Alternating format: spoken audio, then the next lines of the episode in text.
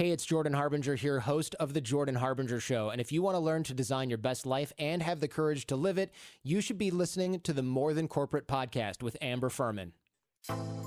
Welcome to the More Than Corporate podcast. I'm Amber Furman, recovering perfectionist and serial accomplisher. If you're anything like I used to be, you've been living your life thinking that if you accomplish enough stuff, you'll finally find the success you've always wanted. But what if it's not about accomplishing more stuff? What if it's about accomplishing the right stuff? I believe you don't find success, you create it by intentionally designing the life you want and having the courage to get out of your comfort zone to live your design. I went from doing what I was supposed to do to doing what I love to do, and now I get to help others do the same. Keep listening as I chat with inspiring people who make it their mission to live their best life every day and learn how you too can live the life you've always wanted.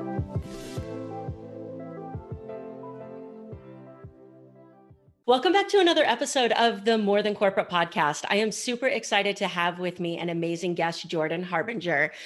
He needs no introduction, but Jordan is a Wall Street lawyer turned podcast interviewer. His show, The Jordan Harbinger Show, was selected as part of Apple's Best of 2018. And he inadvertently became one of the first podcasters when he started uploading information that he had learned to the web. Today, his show gets over 11 million downloads per month and has featured guests from Kobe Bryant to Cesar Millan and my personal favorite, the occasional psychopath. In addition to hosting the Jordan Harbinger Show. Jordan is a consultant for law enforcement, military, and security companies, and he is a member of the Society of Professional Journalists. Jordan, thank you so much for coming on the show with me, man. I appreciate it. Yeah, thanks for having me on. I appreciate it. Really quickly, before we do, this episode is brought to you by Success Development Solutions and the Design Your Life Mastermind. Are you someone who is a serial accomplisher? Let me explain what I mean by that. Are you searching for that next thing that you need to accomplish to find the happiness, fulfillment, or success you've been missing? You keep thinking, I'll be happy when. Believe me, I've said those words and I know your pain. I used to chase success like it was a pot of gold at the end of some accomplishment rainbow. And just like that pot of gold, the closer I got, the further away it seemed because it's an illusion, it doesn't exist. If somebody was to ask you what does success mean to you and you can't answer that question, then the Design Your Life Mastermind is for you. Head over to designyourlife.successdevelopmentsolutions.com to schedule a call with me and see if we're a good fit to work together. The sooner you do, the sooner you can start living the life you've always wanted instead of chasing an illusion that you'll never obtain. I am so excited to have you here. And I, have to just get it out right now. Your psychopath episodes are like my favorite. And that makes people love those. Like, what's wrong with me? Right. Well, like yeah. associate with this. Like, yeah, I get it. But I, I listened to them and I was like, this is completely fascinating. People love those. People are like, oh, this is really good on like how to spot a psychopath and psychopath self defense. And then I'll do another one about like serial killers or something. And people are like, okay, I like that one too and it's not true crime, as you know, but people really like we as a society are obsessed with these people, and it's it's only getting worse because now we know that they're like our doctors and our lawyers and our business leaders, and they're not just like crazy truck stop serial killers. They're just like like you right now, not right now. Hopefully not right now. I don't know. I got to get a brain scan. But right now in your life somewhere, you're probably dealing with a psychopath and you just don't even know it. And possibly that psychopath also doesn't even know that they're a psychopath because they haven't murdered anyone or like, you know, harmed any animals. They just think that they're like really good and aggressive at business, but they're yeah. like terrible predators. Yeah, I hear you. I um, remember listening to your episode where you're talking about that one, and it was insane.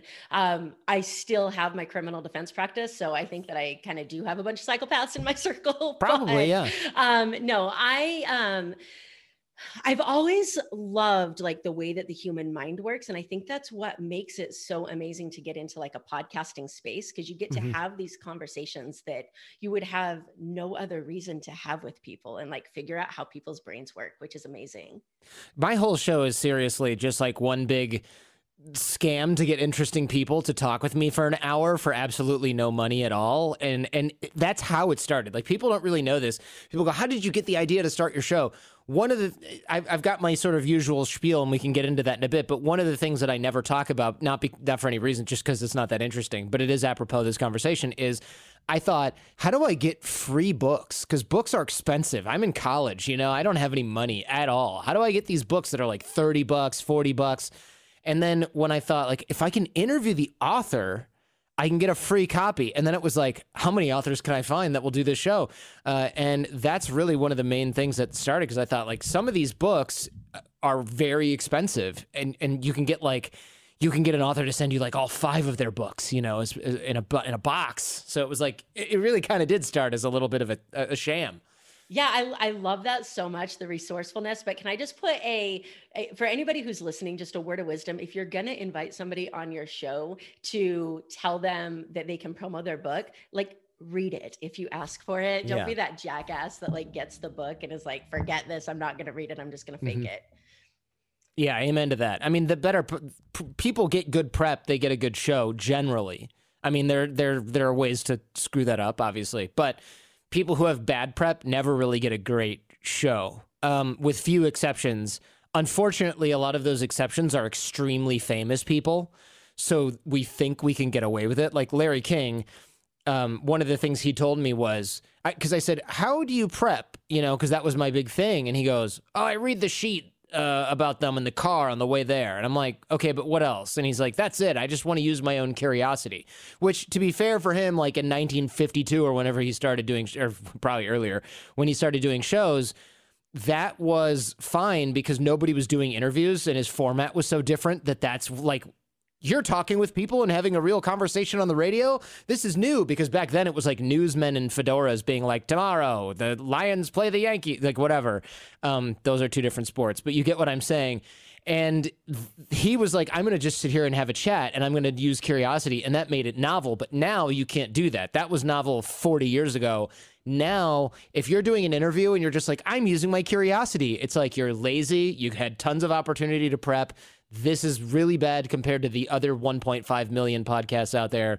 You know, that's not good. Like, you need to, now it's table stakes to have read the book and be well versed in what the guest is saying. And the only people who get away with not doing that are going to be like the Joe Rogans, where they they're adding their own comedy and their own personality element in there and people want to listen because of the weird subject like aliens built the pyramids or something you can't do that if you're just starting off. Like you don't have the tools to do it. And I personally think there's just not enough room for there to be 10 Joe Rogans who are like coasting on their personality and their conversation skills. There need to be people who are better informed. And if you're like me and you lack talent everywhere, all you can do is outwork everyone else, which is what I do. I, I, love it. I don't know that you lack talent. However, I do find it interesting that as a Red Sox fan and a Packers fan, you you threw both of my rivals in one sentence yeah, without yeah. even putting them together. So. The Lions and the uh, and, the, and Yankees. Yankees. Yeah. So thanks yeah, for that. Two separate sports. Um, so let's go back. You know, we we talked in the beginning, lawyer turned podcaster. So this lawyer thing was this always like Jordan Harbinger was going to be the lawyer? With this is a late development in your life? Like, how did law school happen?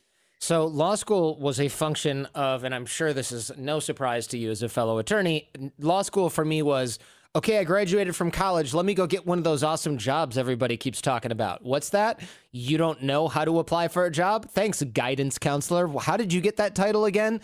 Uh, let me figure this out. In the meantime, I'll go apply at Best Buy.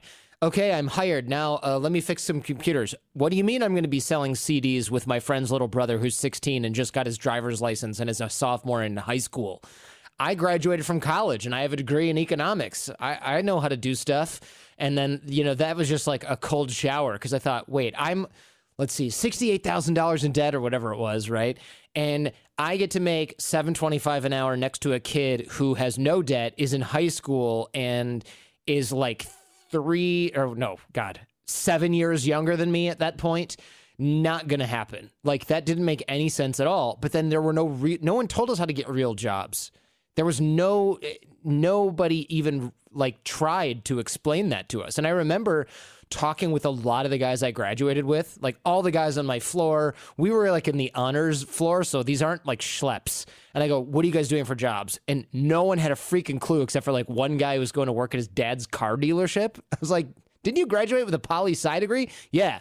Okay, so you're working for your dad's car dealership. No one else had a real job, and it took years for anyone to even get like a real job. And for me, I was like, this is not a good situ- situation. Clearly, I've done something wrong. And then people are like, you should go to law school because you like to argue. Terrible advice. Like, never listen to those people.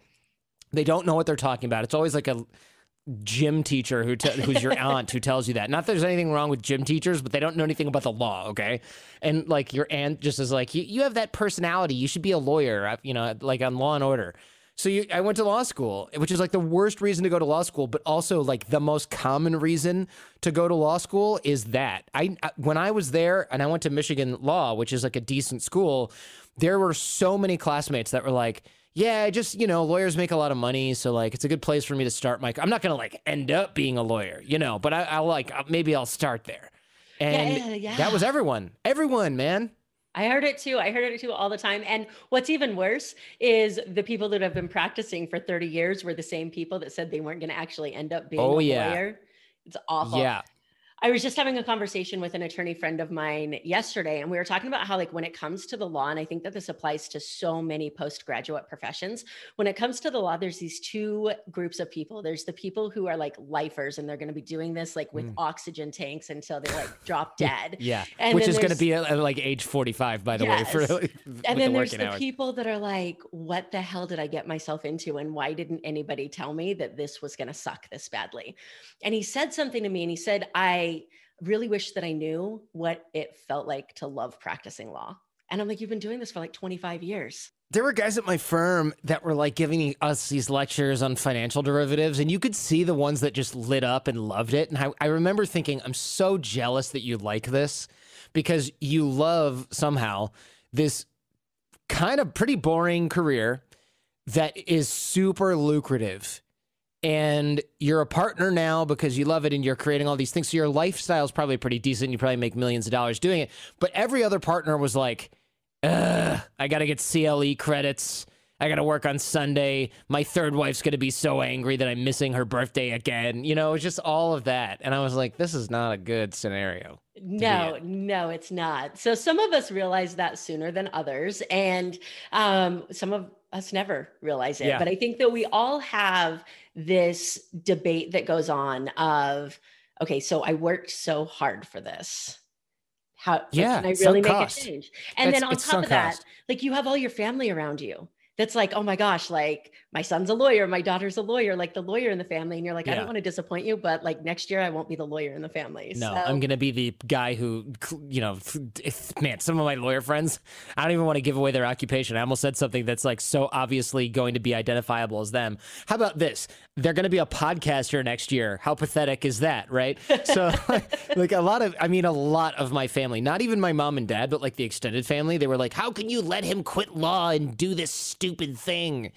And Yeah. now they're like, we always knew you'd make it. I'm like, Of no, you didn't. course. No, you didn't. always, always.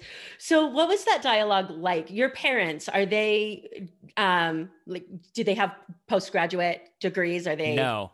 Okay. No, no, no. They were both the first person in their family to go to college. So once I graduated from college, they were like, okay. And then when I applied to law school, they were like, oh, okay, great, sure. That's a bonus. And then when I gradu- got into Michigan, they were like, they didn't understand that it was that great until their friends told them. Because, you know, like, you don't track law school rankings unless you are a crazy uh, helicopter parent or you're a law pers- a prospective law student. Like those are the only people that are doing this, uh, and the editors of U.S. News and World Report who make the rankings. Like no one else gives a crap. My parents didn't care, and then when I graduated from law school, I'm sure my mom and dad got some mileage out of the fact that I was a lawyer, but I don't think they really they're not really like the type to go out and be like, our son is a lawyer. It's just a, it's a little pretentious, anyways. So they were proud, I'm sure, but they weren't like we're successful parents because our kid's a lawyer. Everybody suck it. They, they weren't like they weren't like those people. You know, Yeah. they're not. I'm I'm like a, a, a random miscellaneous white dude from Michigan where you're just a like you ask what your heritage is and they're like we're Polish, Czech, English, Scottish, Dutch, German and French and you're like so nothing. Got it. Whereas like a lot of my friends who were at law school were like Indians or Asians and they were like my mom said that she was going to kick me out of the house if I didn't get into law school. And then another kid pipes up, my mom said that she was going to do something even worse if I didn't get into law school. And I'm like my mom didn't really care if I went to law school. And of course, then they move the goalposts and they're like, I have to be a Supreme Court ju- uh, clerk or my parents are going to disown me. And I'm like, that that is not a good way to live. So I had the opposite of that in many ways, or maybe not the opposite, but I had a much different experience where my parents were just like, hey, whatever you want to do. And then when I left law to do the podcasting thing later on, they weren't like, you're an idiot. They were like, okay, you'll figure it out. It's fine you know, do whatever you want to do. You can also get a real job somewhere else, or another real job where you can do your own thing. And like, they weren't really, there wasn't a lot of pressure. It, it didn't matter. I didn't have kids. I wasn't married. I left early enough where I had student loans, which you can defer, but I didn't have any responsibilities other than to myself. Right. The, in in a lot of parents, they'll put responsibility. Well, a lot of people in general will put responsibilities onto other people.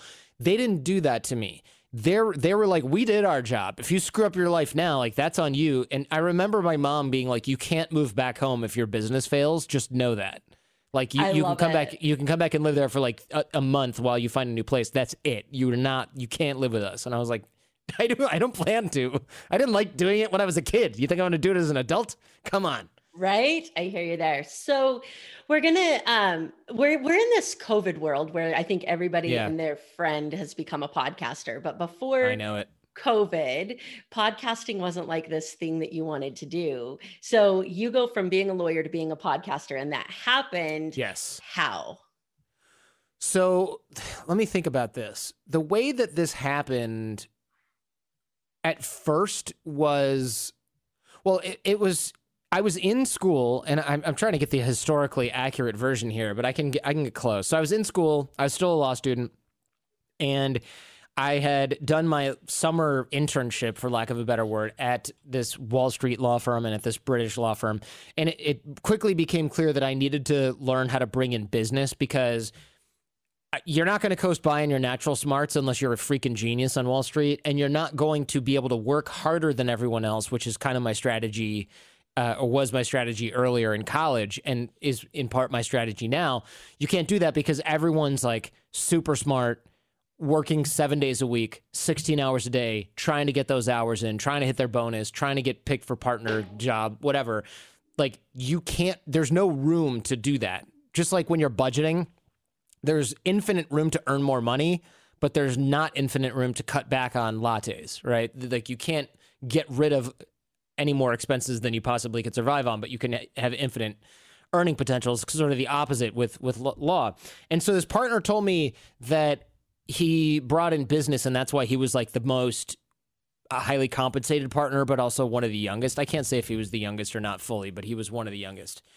And I thought, okay, I got to learn how to bring in business. How do I do that? He's like, networking okay, what does that mean? You know, just like keep in touch with a lot of people, like your old classmates. And I was just like, this is not real advice. And then he's like, you know, just be cool, man. And I was like, oh, okay, let me stop you right there. You know, where th- th- I went to law school. Okay, I don't know where you went to law school. Just be cool was advice that that is non-actionable advice. Okay, if I could just be cool, I probably wouldn't even be here working in financial derivatives, securities, you know, law in the first place. So I realized that look, he he meant well, but this is something that I have to learn myself from first principles, probably from people that don't actually teach that specific thing. So I took like sales and networking classes, but they didn't really do much. The, the, sales classes were okay. The networking classes were horrible because they were for people like their advice is like look them in the eye and have a firm handshake. And I'm like, okay, so if I don't get a million dollar contract from Goldman Sachs from my law firm, was it the handshake or the eye contact? and I, I kind of like really quickly realized that those were super remedial networking classes for people that had never talked to another human before, basically. And also, and not to sound like an elitist D bag, but to be an elitist D bag for a minute here. Some guy in the sweater vest at the Learning Annex who works on Tuesday nights is not teaching you how to do anything in a corporate environment because they've never had a real job like that on Wall Street in fine. They've never done anything even remotely close. You know, they're like life coaches that get hired by uh, some company as a freelancer. They have no clue what they're talking about. Uh, when it comes to corporate networking and generating business. They just don't. So I started to research things like psychology and influence and persuasion and sales like high ticket sales not you know used car sales but like high ticket sales relationship based sales that was the stuff where i went okay this all makes sense now. I can apply this stuff to business. I can apply this stuff to my dating life or whatever. I was ha- i was teaching that stuff in law school and it tur- it sort of migrated on a hard right turn and became a dating and relationships course and then a dating and relationships show or podcast. And that was the original sort of idea. But i wasn't like i'm going to have a radio show in my basement it was like i'm teaching and i need ways to dis- uh, distribute mp3 files and it doesn't exist remember no youtube in 2006 no soundcloud in 2006 no spotify in 2006 there was no I think all we had was Napster and you couldn't be like go on Napster and search for this. You know, that's that didn't work. So as I had an to attorney, put you my files. shouldn't be telling anybody to go on Napster, right? Yes, Like- right. This is the one legitimate use of Napster. Go on Napster and get a copy of this uh, copyrighted item that I own that I freely license in, in the public domain, essentially. Um, yeah, that uh, th- that's you're right. I probably should uh, probably should be careful there. Good thing I'm not a real lawyer anymore. Um, but that was the idea. It was just kind of like you know I should do this, and I can add this sort of file online and then I'm I've and then it became a show. It was like cuz it felt like doing a show, so it became us doing a show and that was the beginning of, of my broadcasting career. I love it. I love it. And you've obviously done so many great things since then, and you've had some awesome conversations. For the people who are just starting out now, who are saying, like, what's the biggest pitfall? Because I think, you know, Amazon ran out of mics, they ran out of um, cameras, they ran out of all this stuff because everybody's like, I can just plug this in and and start podcasting. So we talked about being prepared, but other than that, from like a technical side, for that person that's just getting started, what do you think is the most important thing for them to think of? Yeah, look, I mean, it's always going to come down to prep being great. Uh, and your ability to have great conversation is always going to be the top thing. So, content, right? But there's not really something technical where it's like, oh, you need to make sure you have a good USB mic. I mean, what I will say is a lot of people will buy a $400 mic and or whatever, and then their room sounds like crap. In acoustics, it's kind of like 80 20. Um, it's always the room. The room, a good room with a really bad mic, like Apple AirPod type scenario, or like even worse, you know, OG headphone type thing. A good room with those is way better than a bad room with a really expensive mic. In fact, if you get a really, really expensive mic, it, it's even worse because then you can hear like a cricket fart across the street and you've got no acoustic protection. So, like this room right now behind me, I've got a sheet of paper uh, and like some acoustic stuff back there, some soft stuff. Over here, there's acoustic panels. Over there, behind my camera, there's acoustic panels. There's acoustic panels over there. And those are like 80 bucks each or 100 bucks each, right? So for under a $1,000, you can make a room sound a million times better. There's a rug on the floor, but you hear people recording and I get it. They don't want to spend a lot of money, but they overspend on the microphone. They could get like a $50 USB microphone from Audio Technica or something like that. That's better to put in and spend the rest on acoustic stuff. You know, throw a rug down from IKEA or whatever. It doesn't matter, but you got to get something going, and you know that'll make it sound a million times better. But really, though, like sound quality is a thing, but it's sort of part of the 20 of the 80 20 that doesn't make as big of a difference.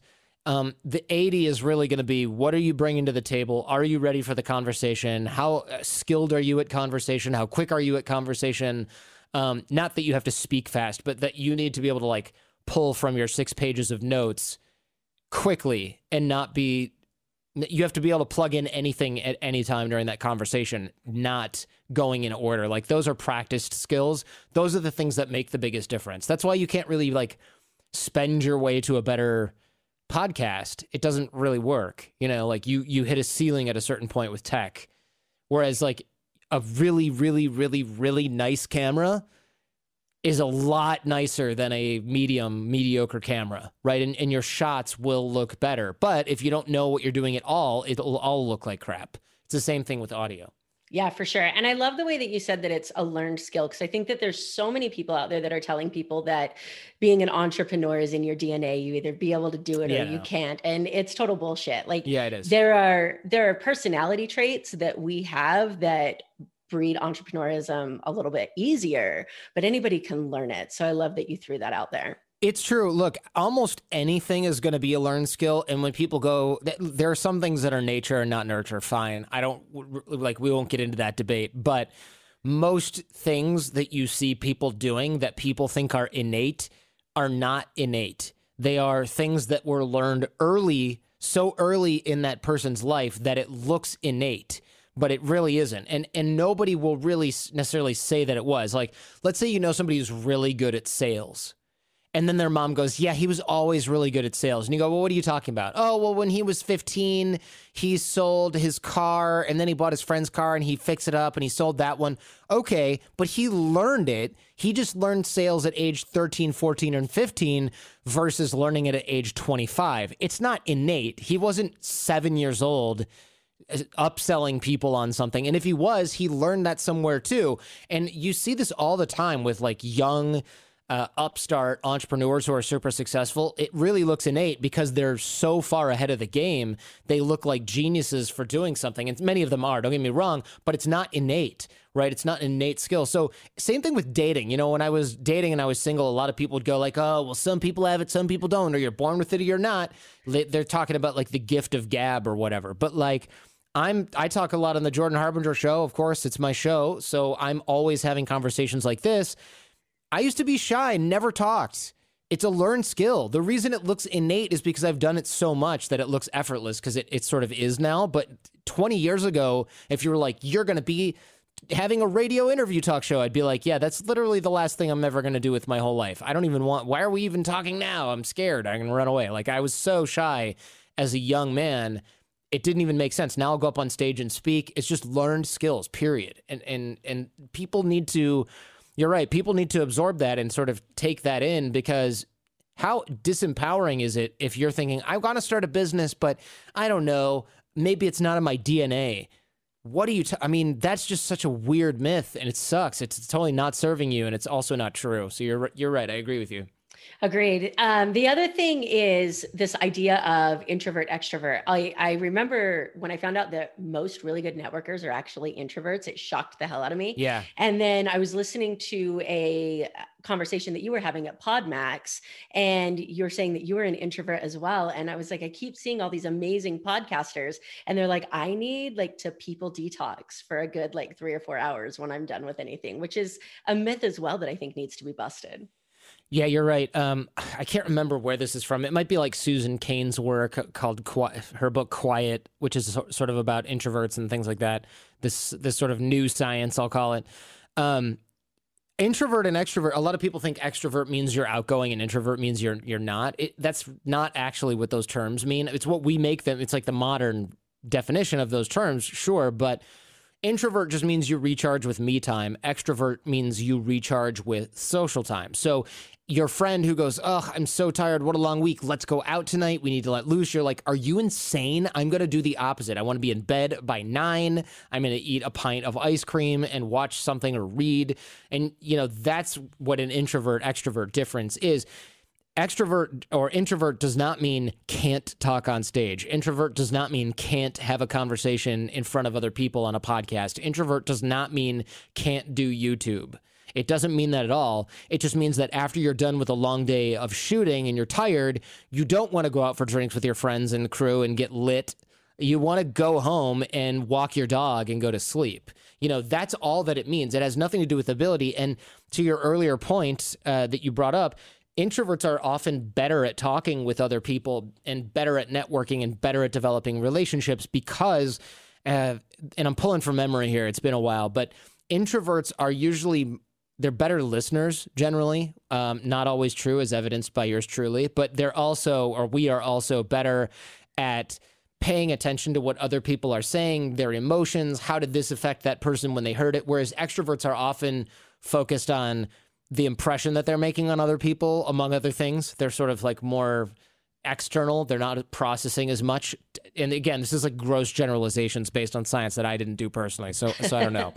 but this totally makes sense, right? Because I if I'm having a conversation, is it better for me to be thinking about when I can talk next or is it better for me to be listening to the other person? And the answer should be pretty clear, especially if you're an interviewer. But also, if I'm in a social situation, it's probably good for me to know how my words or someone else's words are landing for other people in the room. And introverts are better at that. Again, extroverts can do it too, but introverts are naturally better at that typically. So that's a huge advantage, right? No, you might not be the one who goes up and volunteers first for karaoke or gets the dance floor going, but that is not really what people look for in someone that they know, like, and trust. You know, in fact, like how how often is it that you pick someone and go, you know what, she's the most fun. Let's hire her. Like it happens, but generally that's not the only criteria. Usually you look for the person who's good on teams. Everyone enjoys being around them. They are uh, quiet, but they get the job done. You'd rather hire that person than, you know what, Sharon can drink a lot and she's a great dancer. You know, the, so when you think about it from that perspective, introverts are typically advantaged in those areas. We just look at social status and we go, look at this extrovert who's killing it. I'm a nerd. I'm not, you know, this all is this is going to play out in every area of my life, and it's just not how it works. Yeah, it's amazing. It's like that thing that we use to convince ourselves that we can't have the crap that we want and so we're like oh i can't do it because of this right? Yeah sure. I, and i get I, it. Like i wouldn't want to if i'm an introvert and someone says hey you can learn all these skills about speaking on stage broadcasting being getting a personality or whatever it is for your radio sh- whatever it is you want to do or you can say that you have a medical excuse for not networking because you're an introvert. So you're just going to never learn how to do it. And if anyone's like, why didn't you learn that? You're like, I'm an introvert. I took a personality test in high school. So that's my life now. You know, c- give me a break. Yeah, we could have a whole nother conversation about personality tests yeah. and usefulness for those.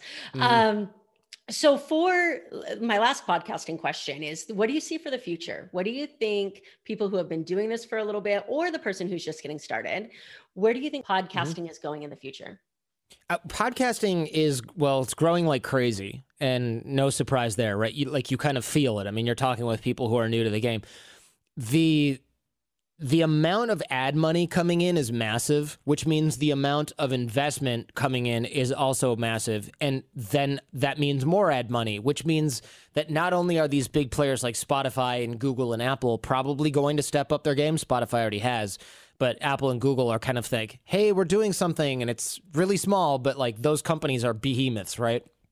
They need a long, long time to get going if they even care in the first place. So those big companies are just starting to care. R- think about the, I don't know how often you listen to the radio.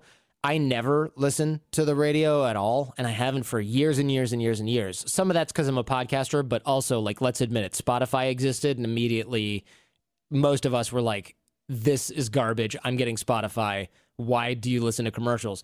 Uh, so those companies are uh, radio right now is like a 12 trillion or sorry no 12 billion uh, dollar market and podcasting is like one and radio might even be more. It might even be like 21, and I'm just flipping the numbers around because I'm going off an article I read a couple of days ago. But either way, podcasting is one. So it's either 112th or 120th and then some of either radio. Either way, not good. Right. Either way, not good. But also, that shows you if you think podcasting is coming right now, imagine what happens when radio is kind of no longer a thing. Like you, even now, you don't really need it. And internet coverage is getting better nationwide. Uh, the advertising is more effective in podcasts than it is on the radio. The problem is a lot of advertisers can't get enough impressions on podcasts because there literally aren't enough people listening. So that's why they advertise on radio. Once the the pressure shifts toward podcasting, it's that's going to change everything because we're not even close to we're like sort of in second innings right now with podcasting. And also the technology like right now we're recording on zoom it gives us reasonable quality audio and video but it should really give us perfect flawless audio. And it should really give us super high def 4k or 8k video where I basically feel like I'm in the same room as you, and that's not where we are right now at all. And that is a just such a clear gap in technology compared to other media. And that is set to change. And so we're really, really early in podcasting. You know, the talk format's not going anywhere. People love it. The most popular stuff around are these talk uh, shows, other than like fictional drama, which costs a zillion times more to produce, right? And, and, and everything. So, like, there's this industry is just sort of kicking it off. It really is like second inning right now, or even third, uh, with all the money coming in Spotify. But it's funny because I get letters from this radio, these radio folks or like these analysts that are older, and they say things like, you know, radio's coming back, and I go, "Where's your data?" And no, no, no, no. I mean, when people get back in their cars after this pandemic, buddy, no one's going to be listening to podcasts. They're all going to be listening to radio because radio's in your car. And I'm like, have you seen a smartphone? It fits in my pocket and it doesn't have a radio in it, but it has a lot of podcasts. These guys are delusional and they don't, the data is also not on their side. Um, it's slow because adoption of something like this is relatively slow compared to like adoption of YouTube, but it's very much going, it's very likely to happen um, in in at some point, which is good to say. Like, because we're heading towards self driving cars as well. How many people want to hear the same songs over and over and over when they can have an unlimited content menu at their fingertips? You know, that is going to change a lot of things. A lot, a lot of things. And we don't even have broadband in most of the United States, right? Yeah. So just think about like where we are on the spectrum of technology and development. Yeah, I love it. I think that I think you're right on on that. And I I find it funny that somebody would say that podcasts aren't in cars because like Bluetooth isn't new. Like this isn't I, a new thing. These are a lot of radio people though. Like I I hate to say it because I don't want to pick on a certain profession, but and look, a lot of the talent they know because they're like, "Hey, did you catch my? No, how do I get the podcast?" Or they see like their podcast has more downloads than their uh, survey data says people are listening to their radio show um, they know it, but very few of these like ad sales people and things like that know that this is happening. And there's a quote in here, and I can't remember who it was, uh, but the quote is something like, "It's very difficult to get a man." To believe something when his paycheck is contingent upon him not believing it. I think it's that. It's something along those lines. You probably heard it before that basically if somebody is incentivized to believe that radio is coming back or that this is uh, that it has any advantage whatsoever over podcasting they are just not paying attention because they're worried about that you know what's going to happen to their to their job. The writing is on the wall for everything like this. Like even television it, if if you are selling ads for television i think now you kind of get that streaming is a thing. And if you don't you should read an article because you're you're going to be on the outs it's the same thing for this this digital platform. The only reason radio's held on is because of the broadband issue uh, nationwide. Yeah, yeah, I, I definitely agree with that. So this is the More Than Corporate podcast, and we talk about defining your own idea of success. We talk about making intentional actions to create the life that you want. So I ask every single one of my guests, what does success mean to you specifically? And how do you kind of track that to make sure you're going in the right direction? You know, that's interesting. I've changed my definition of success over time. I guess that's probably what normal people do, I think. Right? Like for me, before in my early 30s, I was like, okay, I've got to make this business work.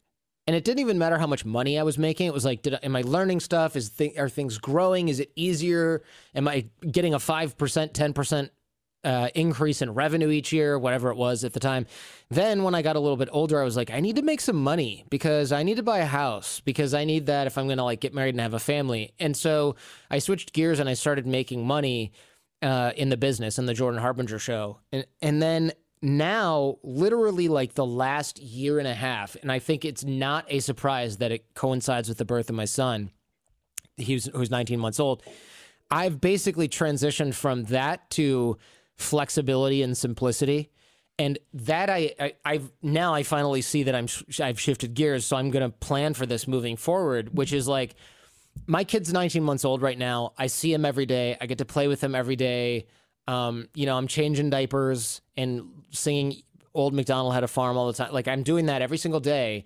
And as he gets older, I want to be able to spend more and more time. Right now, he's just sort of like literally attached to mom in many ways. Um, you know, and and doesn't always want to play with dad for more than a few minutes or and so as he gets older and as I have more kids I want to be able to spend time with those kids and not be like still cranking to try to earn as much money as possible and scale and all that. So I started simplifying greatly this year and last year.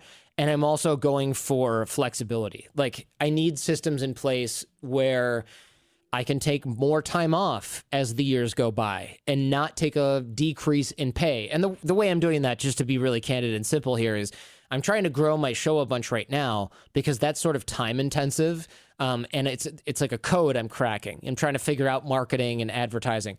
But the reason I'm doing that is because in three, four, five years, I want to be able to either not do that anymore at all, uh, the advertising and marketing, and or that sort of runs itself because I've finally figured out how to automate it or hired out for it, train someone, and then also now that my show is, let's say, in three, four, five years, twice the size as it is now, I could afford easily to work half as much and the n- number of the dollars that are coming in, right? The income is still the same. I probably won't do that because that's really hard to do, right? When you're, you're just like, screw it, I'm going to make more money. Like, who wouldn't do that? But I want the option to be able to do that as well because I want to be able to take like summer trips with my kids and family. So my version of success is is has been changing. But of course, I'm looking at each goal and as I'm getting closer to it. But I always reevaluate. Like every year, I go, okay, what did I like? What didn't I like? And I'm literally sitting down with like my wife in a Google Doc writing this stuff down. What am I what do I want to do this year? Like what is the theme of this year? So this year it's simplicity. I don't want to do all this extraneous crap. Anything that sort of gives me stress, I just go, do I need to do this? If I do, how much? What does it do? And so I gotten rid of a lot of like FOMO things, like social media. I answer my DMs on there from show fans, but I don't post on Instagram. Why? Because I don't need to. It was adding complexity. I felt stressed doing it. It's not something I enjoy. Like it just failed in all these categories. So I look for like when I'm thinking of success, I go, okay, what is my goal? Am, and am I getting closer to it in, in what measurable way? And I write this stuff down. Like I quit Instagram. I'll answer, like I said, I'll answer my DMs. That's it. I quit Twitter. I'll tweet things when I'm on the app answering people if I think about it at that time, or I really go, I should tweet this because this is going to be interesting. That's when I do it. I don't automate content drips, none of that. And I'm not on TikTok and I don't use Clubhouse. And it's like, uh, right? I'm like, you know, it's like that feeling, like that stretch, you just woke up from a nap feeling. That's the right feeling um, everybody I know who's on all those channels and isn't like really into it, they're freaking miserable, man. Because they've yeah. got 17 tools to auto post to each thing. And I'm like, that's not success. I don't care if you made $2 million last year. Like, yeah. you're a wreck. Yeah, I hear you for sure. There's one thing that you said, well, there's multiple things you said that that popped out at me, but one thing I want to comment on is this idea that you're working on growing your show because your show gets 11 million downloads per month. Mm-hmm. And that's amazing there's this point where people look at this and say, oh, he must have it made then. And then to listen to you say, you know, you're still growing your show hits home for people that this isn't a point where you like reach a destination and you're done. Like if you were to stop and take your pedal off of the gas for your show like eventually it would die off. And so it's like this every single thing that you have to do to keep moving forward and deciding what that forward is. Yeah i mean i guess there's some of that but honestly if i took my foot off the gas of marketing my show would still grow because i didn't really market it before other than going on other shows I didn't really bother with that. And if I if I do no marketing and I just produce the show, it actually grows pretty decently. It's just not as fast as I want. So I sort of projected it out and I go, all right, what's the path to like whatever goal it is that I have, like revenue goal? What's the path to this? Okay, all right, we're going to get there in like nine years. And then I'm like, that's a long time, but uh, you know, I have time, but I'd like to get there earlier. What can I do? So that's what I'm trying to do is get to that, that same target earlier. It's the trick is going to be for me to hit a goal and go, all right, I don't need to scale anymore. I, I'm good. We're done. That's going to be tricky because you can always do a little bit more. But I've written this down enough and told myself enough and told my wife enough like, okay, you need to hold me to these things uh, unless we mutually decide to change them because otherwise I'm going to get sucked in because that's how me and, and a lot of other entrepreneurs are wired like more is better but that's not what I've defined success as because if I do that, I'm going to be miserable, just like all the lawyers you and I used to work with um, because there's a bottomless pit of work, there's a bottomless pit of money you can dive into, but none of it really makes you happier. So I'm like, as soon as I hit these goals, I'm shifting from scaling to how to fill free time with other things. And those things all involve like, all right, maybe I'll take jujitsu with my kids, or like it's going to be those things because you can set unlimited business goals, but like family goals are way more important, right? Yeah, definitely agree. So, one of the biggest things that we hear in our industry, especially in the issue of building relationships, is dig the well, dig the well before you're thirsty, right? And it makes me think of all of the ways that we forget the skills that we need until the moment that we need them. And then they're like, yes. shit, I wish that I would have learned that, right? So, you not only get to interview psychopaths, but you seem to have this knack for getting kidnapped. And um, the kidnapping stories, we're going to leave that. People can click the links that are in the show notes and they can go listen to you tell all about that. What sticks out at me when I listen to those episodes, though, is that like I know you're telling these stories after you've processed the emotions and you're sitting back and it's been years back. And it probably wasn't quite as calm as it sounds in the episodes that you released, but you still had to think fast and you still mm-hmm. had to be able to. So, what did you focus on? What do you think it was in your past that prepared you to be able to get out of those situations? And how has that made you a better entrepreneur?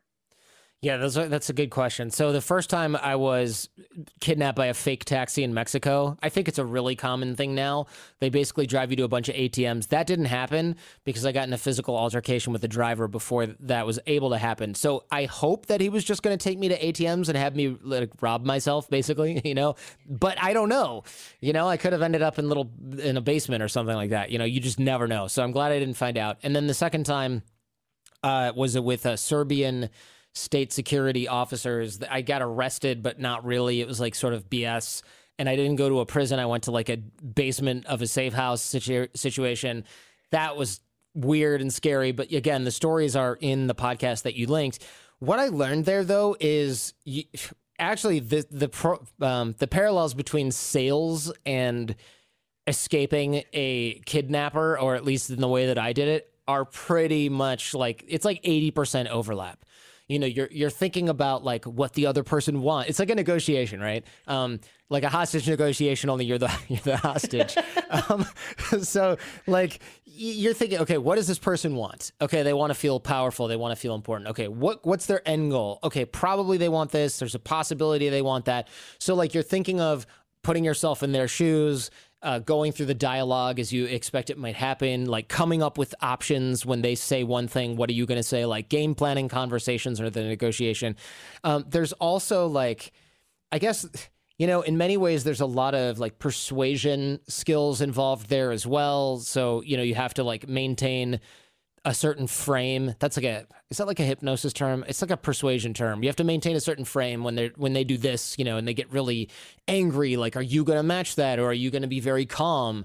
Are you going to be calm because you're you're like you're a, a bulletproof, you know, like in that way, or or are you calm because you realize that you like are you going to let them know how you feel? Or are you going to hide it? Like there's so many different things that you have to think about when you're in those situations. So doing that in a sales scenario in a company it's like the exact same thing. It's just the stakes are lower and obviously there's usually less fear involved um, and intimidation involved. Uh, so those skills sales persuasion i would i would imagine that there are more but there's there's only sort of philosophical metaphorical stuff that I can come up with now. Like you, you realize that like you have more inside you when you really need it which is true corny but true. Like you go through a business downer and you're like I hate this. I'm not cut out for this right? You're beating yourself up. You do that with any sort of high stress situation too. With the fake taxi I was like how did I get this far? You know why did this happen could I have done something? I should have tried to do something earlier. Like that was, you know, you do that in business too. But then when you realize that you always do that in high stress situations, then when you hit another high stress situation, you can go, oh, okay, I've been through something not exactly like this, but something like this. I've survived. It's going to be fine, but it's going to suck for now. And while it sucks, it's going to feel like it's going to be forever, but it's not because you've already done something kind of like this. And then when you go through something really uh, extreme, um, you start to realize that some of your worst nightmares are not that scary anymore. You get new nightmares, um, but, but like for real, but you also realize that like if your business fails, you can start over. You don't have to like lock yourself in a basement and go on a hunger strike and like you don't have to do bad things to your psyche by beating yourself up. You know, like you don't have to do that stuff. It's just like a failed relationship, a failed business. So all of those things kind of come from any high stress situation, uh, including those two that I was in. But I don't recommend it as a learning tool. don't go get kidnapped no, in Mexico. I don't recommend it as a learning tool. Yeah, I, I, definitely hear you on that. Find other ways to get in high stress yeah. situations that you can control. Mm-hmm. I like it. All right. So, for the person out there who is in a nine to five, who's in a postgraduate job, whatever that situation is, and they're thinking, man, it'd be really nice to get out of this situation and do something, but I just can't. Mm-hmm. What's your advice to that person on how to start exploring other options and giving themselves permission to change? Well, look, let's let's use an example, like a side hustle, for example. I think a lot of people who want to start a business, they think they have to go all in. I always think that's not great advice. Um, I don't. I hope you don't give that advice. I don't know. Do you give that advice? Oh God, no. Okay, good. Just checking because I'm like, whose toes am I going to step on right now? No. Um, a lot of these people uh, they will, and you've seen this, these influencers online, especially, they're like, go all in. If you're not going all in, you're not giving it 100%, you're not going to succeed. And it's such BS because what happens is somebody who's, let's say, a server at a restaurant and making a living wage and wants to start a side hustle selling uh, sunglasses, for example, they quit their job to go all in. And then they're spending their days like on Twitter doing busy work, and you train yourself to to fill your day instead of filling your day with things that actually matter. Because since you quit your job you must have needed all that time so you better work on your business. So people are just like dawdling. They're like making their facebook page cover graphic one day. They're oh man let's build an app you know and they're like designing their business cards. None of that stuff matters. What you should be doing is keeping your day job and then adding little bits to your business when you have time, or hopefully uh, in a, in a regimented way every day. And then when something gets to be too big of a project or too big of a task, you outsource it to somebody else. So you should hire other people for your business before you even leave your own job to start your business if you can. Um, the other thing that this does is it gives you stability and it gives you flexibility, which is even more important. Like if you quit your job, if you quit that serving job and you go all in, okay, what happens if you run out of runway before your product launch? Well, now you're rushing to get your product out because you need money. Is that the best thing for the product? Is that the best thing for the launch? No. Yeah. Right? Or you run into some other issue, a supplier issue. The prototype has a thing on it that makes it not work. You get a bad shipment. The color uh, stops existing. You got to change the design. Like these things, if you have your day job, you go, oh, man, that's such a bummer. We worked on that for three months. Now it's going to take three more months. You, you know, you're bummed if you quit your job and it's going to take three more months, you are effed right now. It's over. You're living with your parents if you're lucky. The business goes under. You can't afford to pay anyone. You can't afford to keep your website going, right? Because you don't have income. Why do that to yourself? Yeah. So that so that some guy on Instagram is impressed with you going all in. Like you should not go all in. When you quit your job is either when you're making a ton of money and you don't need it anymore, or and this usually comes first, or when You've hired you've hired the salesperson. You have a customer service company helping you out. You're packing shipments with your kids on in evenings and at night or you know on weekends, whatever it is, to get it out. And you go, if I had more time to dedicate to this, we could come up with a different design or scale this way or do these other things. Then you leave your job because you have another source of income and you are the bottleneck in growing or scaling that company. Right? You have to be the bottleneck. Don't make yourself the bottleneck or just quit your job and try and fill your days. That's what most people do. And it just leads to a massively stressful situation. And yeah, people make bad decisions it. under stress. Yeah, for sure. I'll never forget when I started my law firm, the first piece of advice I was given that I hold on to in the entrepreneurial space is it's amazing how little you have to work to make what somebody else is willing to pay you. So if yeah, you can like replace your income in like this small amount of work, like you don't have to go all in until you can support your kids, you know, in this yeah. other way. No, it's true. Also, a lot of people uh, who are this and look, this is a high quality problem. I guess I don't want to sound like a snob here, but once you look at your paycheck and your then you look at the check you're getting from your own business, and you go, wait a minute, I used to work so freaking hard to get $2,500 or like $3,500 or $4,500. And you're like, you mean to tell me that I just got that in three days doing this? I mean, look, you might have costs. It might be gross revenue. There's a, but now you've got different taxes as a business. So it starts to get like you start to get angry going 725 an hour I worked for 3 freaking years and you add up all the money you ever made from that job that you had and you realize you made it like last week and you go yeah. damn it, right? Like it's Absolutely. just it burns. I love it. All right, Jordan, this has been a fantastic conversation, but I want to re- be respectful of your time. Where can people follow up on this? Where can they track you down? Where can they find your course on networking? How can they get a hold of you? Sure. So the Jordan Harbinger Show is my podcast, H A R B I N G E R. I would love it if people would listen. Uh, I talk less in that show generally just in case anyone was wondering uh, i play your role and people enjoy it more. I should probably take a note there.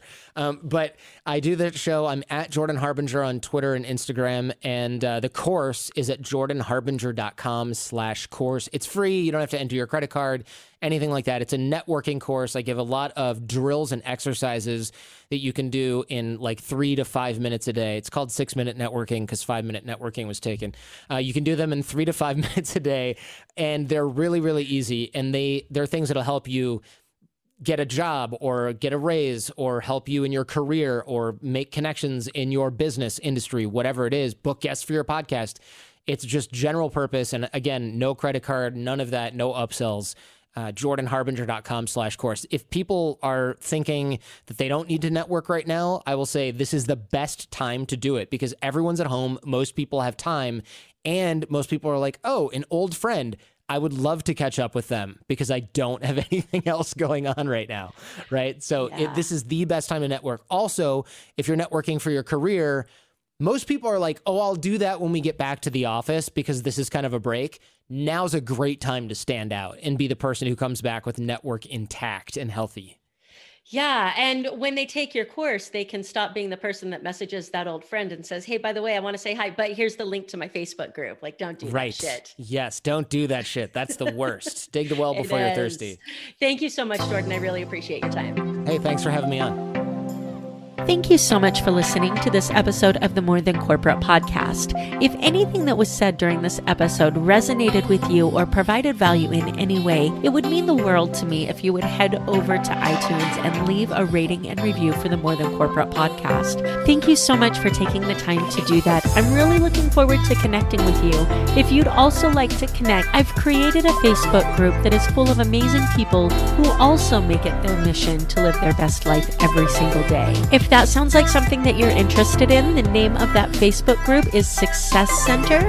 Head over there, request to join, and I look forward to connecting with you soon.